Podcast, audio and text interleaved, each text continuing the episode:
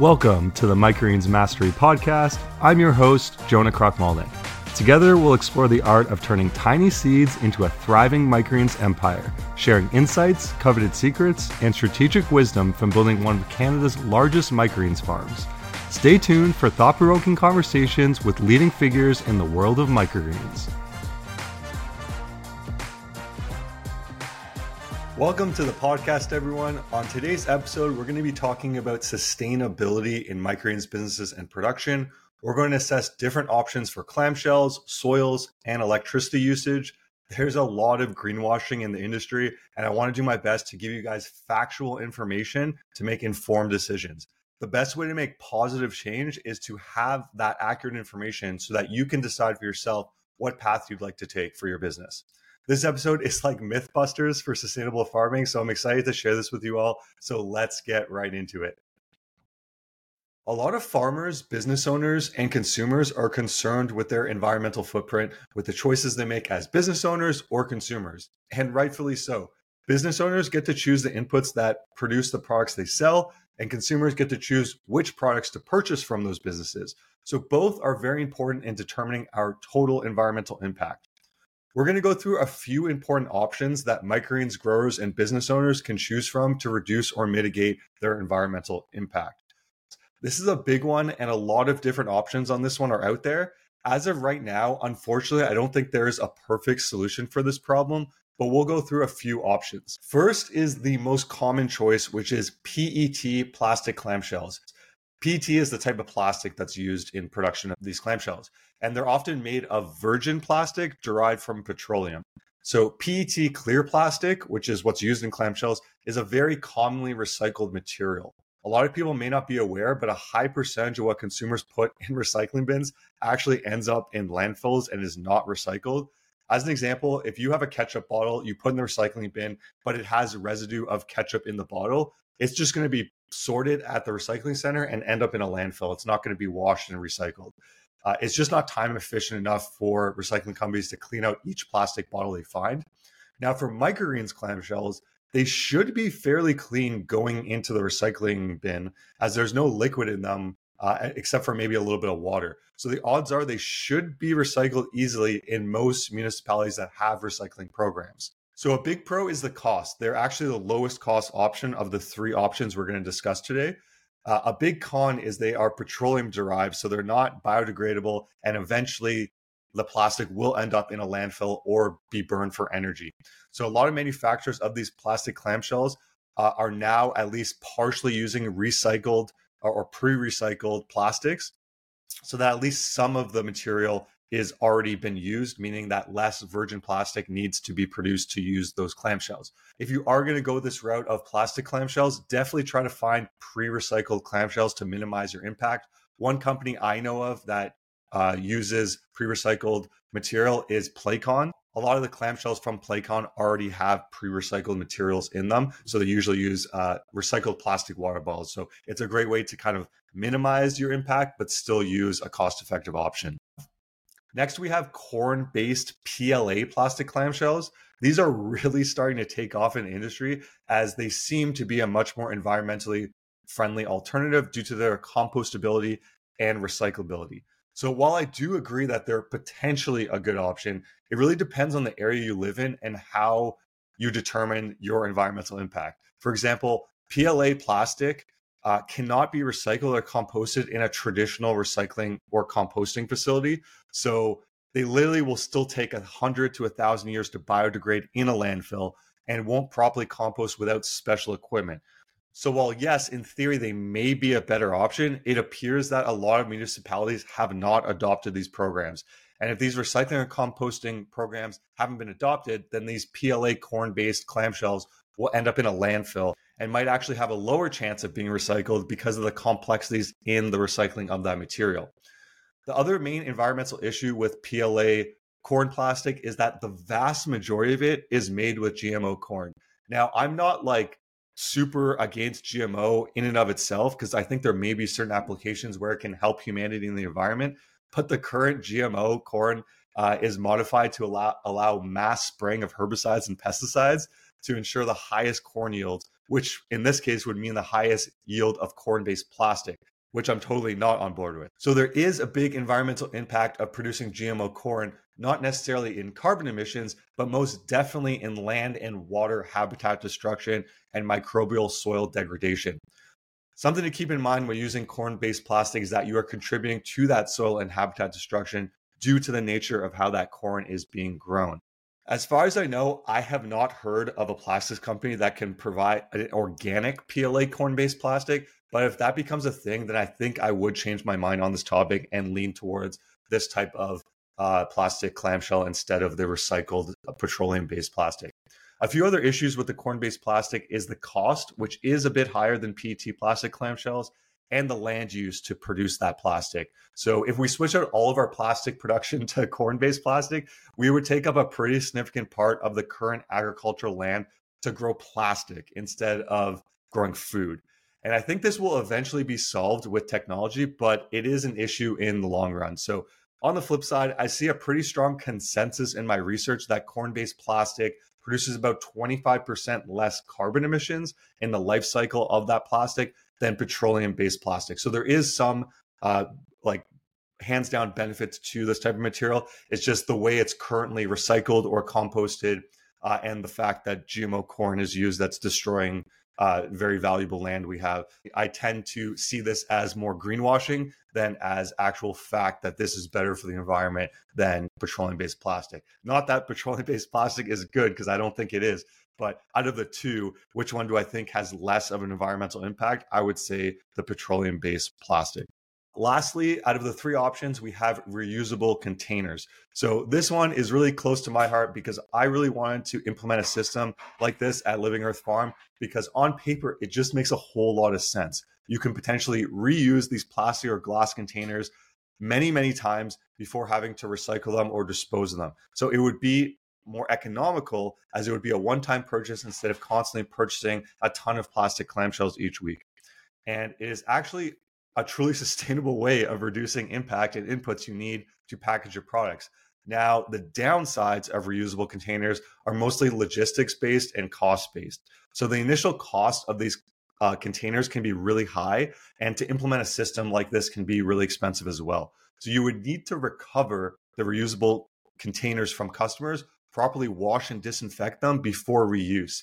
At a small scale, this is quite easy. You can throw them in a dishwasher, run a few cycles a week, and boom, you got a great solution. But when you grow a business, these type of activities will need to scale with the business. So if you're selling 5,000 reusable containers or clamshells a week, you'll need some serious commercial equipment to efficiently wash all those containers because they would take a long time to wash that in a standard dishwasher. And if you sell to wholesalers, retail stores, or restaurants, it will be very hard to recover a lot of these containers. Selling direct to consumer, this can 100% definitely work. But when there's third parties like retail stores responsible for getting the containers back from customers, it can really be a logistical nightmare. Uh, there are some half solutions to this, would be to have like a large deposit on the when someone buys a clamshell of microgreens uh, and have it be more than the cost of the container so that it really incentivizes customers to bring them back. But you would have to convince your customers to agree to this, uh, which can be difficult because you know if you have like an extra dollar they're paying at the store um, to have this reusable container, not everyone's going to be on board with that, even if they would get it back when they return it. So overall, I think there is a lot of potential here with this type of solution, but the logistics and equipment needed make it time and cost prohibitive to most businesses to implement. Um, lastly, to end this topic on a positive note, because obviously I haven't given you guys like a perfect solution here, um, because I don't think there is right now. But I personally think that the solution to this major issue for our planet would be technology. So I've seen some early prototypes of mushroom based plastic, which is really durable and completely biodegradable. And it actually looks really cool. Um, it'll take some time to get this cost low enough so that is actually a viable option but i'm quite optimistic on this technology that it'll help us solve this problem. And i really hope that mushroom plastics become commercially viable soon because i think it is a much better option. The next big issue or uh, environmental concern we're going to talk about is soil. So there is a ton of options out there for soil mediums to use for growing microgreens from peat based mediums like ProMix to coconut coir to compost based mediums to fiber based mediums like hemp mats or rock wool to even reusable growing mediums like these silicone based mats I've seen recently. So on paper, the most sustainable would be nothing, right? So just using seed and liquid fertilizers. Unfortunately, this doesn't really work well for microgreens. Um, for anyone that's that's tried that, they'll they'll know that uh, you really do need a growing medium to have some sort of success with microgreens. Next would be mats like hemp fiber, as these are very low carbon emitting mediums. Uh, you can produce like a ridiculous amount of hemp mats from just a few hemp plants, so it's it's very sustainable from an environmental perspective. Uh, next would be coconut coir and compost based mediums. These would be the next best options for sustainability. Um, and then coming in last would be peat based mediums. And this may surprise people because I recommend using peat based mediums. But I think once you understand the growing side of it, you understand kind of why um, I made this decision from a, a environmental and business perspective. So I recommend using ProMix, as I said. And the reason is that you can get the highest quality product using these peat based mediums. And if you just think about it logically, if you can get twice the yield using a ProMix medium than a hemp mat, then it really starts eating away at the business model if you solely focus on your environmental impact rather than finding a combination of environmental impact, quality, and yield of the product you're producing. So when I started my farm, I was fully idealistic and wanted everything to be as sustainable as possible. Uh, but I really, I, I very quickly learned to realize how important the balance between making a viable business and providing sustainable solutions to these really big problems. So with peat moss, the main issue is that it takes about 500 to 1,000 years to regrow a peat bog. So while that it technically is renewable because it will regenerate on that time frame, uh, you know, it doesn't really seem sustainable because as humans we live, I don't know, let's say 80 to 100 years Well, at, at, the pace of use versus regrowth we'll eventually run out of peat moss if we consume it faster than we can regenerate it. So it's an amazing soil medium, but it's definitely not the most sustainable in terms of harvesting bogs and regeneration. So um, again, when it comes down to how much yield you get versus the growing medium uh, you're using and the sustainability of it, if let's say it takes you like hypothetically it takes you five times as much hemp mats to produce as much product um, you're using more electricity you're using more seed you're using more uh, space and you got to heat that space. So these are all resources that you have to use that have an environmental impact. So soil is one of them but you really have to take a holistic view of if i'm using ProMix and i'm getting twice the yield of these other mediums uh, then you know what is the total environmental impact? And that's where i think you get a much clearer picture of uh, each individual component making the system and how that affects the sustainability uh, of your product that you're selling. So, next would be coconut coir. And this is a great middle ground for growers who want to have something that is more sustainable than peat moss, but still have a good growing medium. So, coconut coir holds uh, water and air quite well. So, it can be an amazing growing medium for microgreens. The main issue with coconut coir is the salt content. So almost all coir comes in compressed bricks and is generally washed in like a brackish or salt water, causing it to have really high salt content. So some growers use more premium coir products that come in loose bags uh, that have lower salt content, but the price is often two or three times the price of ProMix. So it becomes quite difficult from a cost perspective. Also, the coir bricks have to be soaked with water and broken up, which can be a very time consuming process compared to using a ProMix product, which like will literally just crumble in your hands when you break up one of the compressed bales. Also, with coconut coir, there really isn't commercially available equipment to break up these coconut coir bricks. So it would be difficult soil to use to scale from a cost and efficiency perspective. Next, we have hemp mats or other fiber based mats. So these have a pretty minimal environmental impact. I would imagine that one single hemp plant can produce like a dozen or so growing mats. So it's really environmentally friendly. The main downside is that they simply just don't grow a high quality product compared to a ProMix or even a coconut coir. So while it is environmentally friendly, it just doesn't work well for commercial production. And then, like I said earlier, if you're using more electricity because you have to grow twice as much product, more uh, seed, more fertilizer, the extra cost and inefficiencies outweigh the benefit from an environmental perspective. Um, so for those that are growing just as a hobby, this can be a great solution if you're not kind of looking for the highest yield possible. And they're fairly easy to use, they're clean and commonly available. Um, so the last issue is they're quite cost prohibitive for commercial production. So I'm doing some tests in my uh, grow space here in my home, and uh, they ended up costing about three dollars per mat. Uh, compared to roughly 90 cents for a tray of ProMix. And those are both retail prices. So, of course, if you're growing commercially, you can buy them in bulk and get them lower. But still, relatively speaking, they're a lot more expensive than soil. So, the last soil we're going to talk about is compost or topsoil based mediums. So these like hemp mats are really sustainable. They're almost carbon neutral, except for like the machines that are needed to turn the compost and deliver it that use fossil fuels.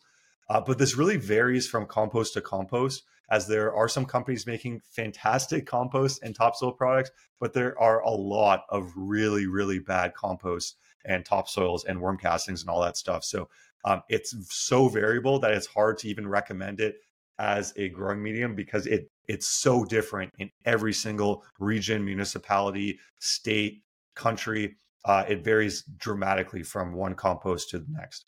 But overall, I don't think these are really well suited for microgreens. I started with compost and topsoils when I started growing microgreens 10 years ago and ran into a ton of disease issues, drainage issues, product quality issues, and really bad consistency from batch to batch. So uh, it's really not something I'd recommend for microgreens, even though it is cost effective. It is a really low cost option. But again, like the hemp mats, if you're creating a low quality microgreen product with low yields, it will be a lot harder to run a profitable business this way. And there will be the secondary impacts like having more electricity usage, uh, more seed that's needed, more electricity to grow the same amount of product. So, as you can see with soil, there are also a lot of trade offs, as with most decisions in business and life. Uh, but I hope that this provides some clarity in making your soil decisions and helps in that decision process. So, lastly, we're going to touch on electricity usage and ways to manage your environmental impact of this. So, most places in the world, with few exceptions, do use fossil fuels to produce electricity. There are some states that are much cleaner and run on hydro or nuclear power more so than fossil fuels, like Washington State in the US, and some provinces in Canada, like BC and Quebec, are almost fully on sustainable hydroelectric electricity. Uh, so, over the years of farming, many people have asked if it makes sense to use solar power tied to your microgreens farm to reduce electricity costs and to reduce emissions. So, the simple answer is yes, it will provide these two benefits, but at what cost? So, generally, installing solar is quite expensive and takes 10 plus years to pay off. So I generally consider it more so as an investment vehicle in clean tech rather than a solution that makes sense for growers or small farms. So if it costs, let's say, fifteen to twenty-five thousand dollars to install solar, or you could use that money in other ways to grow the business faster, it would most likely make sense to grow the business using that money other ways. Otherwise, if you put that money into that solar, you have less capital available and it may delay the growing of your business. What I think is a better solution instead of investing directly in solar would be to pay a company that does this investment in green tech energy and ensures the amount of electricity you pull from the grid actually comes from sustainable sources like solar, wind, and hydro. So in Canada, there's a company called Bullfrog Power that you can work with to pay a small monthly fee to ensure all the electricity you're using is from a carbon emission free source. So it could be as low as 40 to $50 a month, uh, which is much cheaper than making payments of $500 plus per month on a solar system. So I think this is more accessible to most growers and farms and is actually a practical solution to reducing your business's carbon emissions it's also a great marketing opportunity for your customer base to show your commitment to preserving uh, the environment and to uh, reducing your carbon footprint. So I think this is much more accessible and a much better option for farms that want to um, do that. Now, if you do have the capital, solar is a great option, but it depends on the the area you are. In the northern hemisphere, it is the least sunny time of year for most climates, so you're likely not going to be able to pull enough electricity as you scale your farm to have it all come from solar during the winter months. So there's also that kind of perspective where you're not going to be able to, um, unless you live in a more southern climate, to get consistent energy production from the solar. Um, but if you have the capital, it's a great investment in and of itself. I just don't think it's good to kind of tie it directly into your business, and it's much better to think of it as an investment vehicle uh, and, and calculate what the return is compared to putting the money elsewhere in an investment. Um, I think that's a much better way to look at it. So I hope this information helps you make informed, educated decisions for your business or if you grow microgreens as a hobby grower, just to help you make better decisions for your environmental impact. If anyone is interested in taking your microgreens game to the next level, I have a full business in a box course created with the team at Freedom Farmers that teaches you step by step everything you need to start your own farm in just six square feet of your home. It includes a fully designed and ready to use website, a full suite of software by Vertigrow that helps manage the daily tasks of growing and selling microgreens, along with the course itself, which will teach you not only how to grow the best quality microgreens, but actually successfully sell microgreens on autopilot. And if you're interested in watching a free webinar on this course, go to jonah.freedomfarmers.com and you can watch that at your convenience. Thanks everyone for tuning in. We'll see you in the next episode. Thanks for tuning in to the Microgreens Mastery podcast. To access a wealth of insights, just click the subscribe button, stay notified about each new episode, and enjoy all of this wisdom for free. If you're ready to supercharge your microgreens business, visit microgreensconsulting.com for a gold mine of guides and resources. We've transformed thousands of microgreens businesses, and you're invited to join the success story. Let's stay connected. Follow us on YouTube, Instagram, and TikTok at Microgreens Consulting for exclusive content and expert tips and wisdom. If you found this episode insightful, please leave us a review, spread the word, and let's share Microgreens magic with the world. Until next time, let curiosity fuel your growth and may happiness be your harvest. Happy growing, everyone.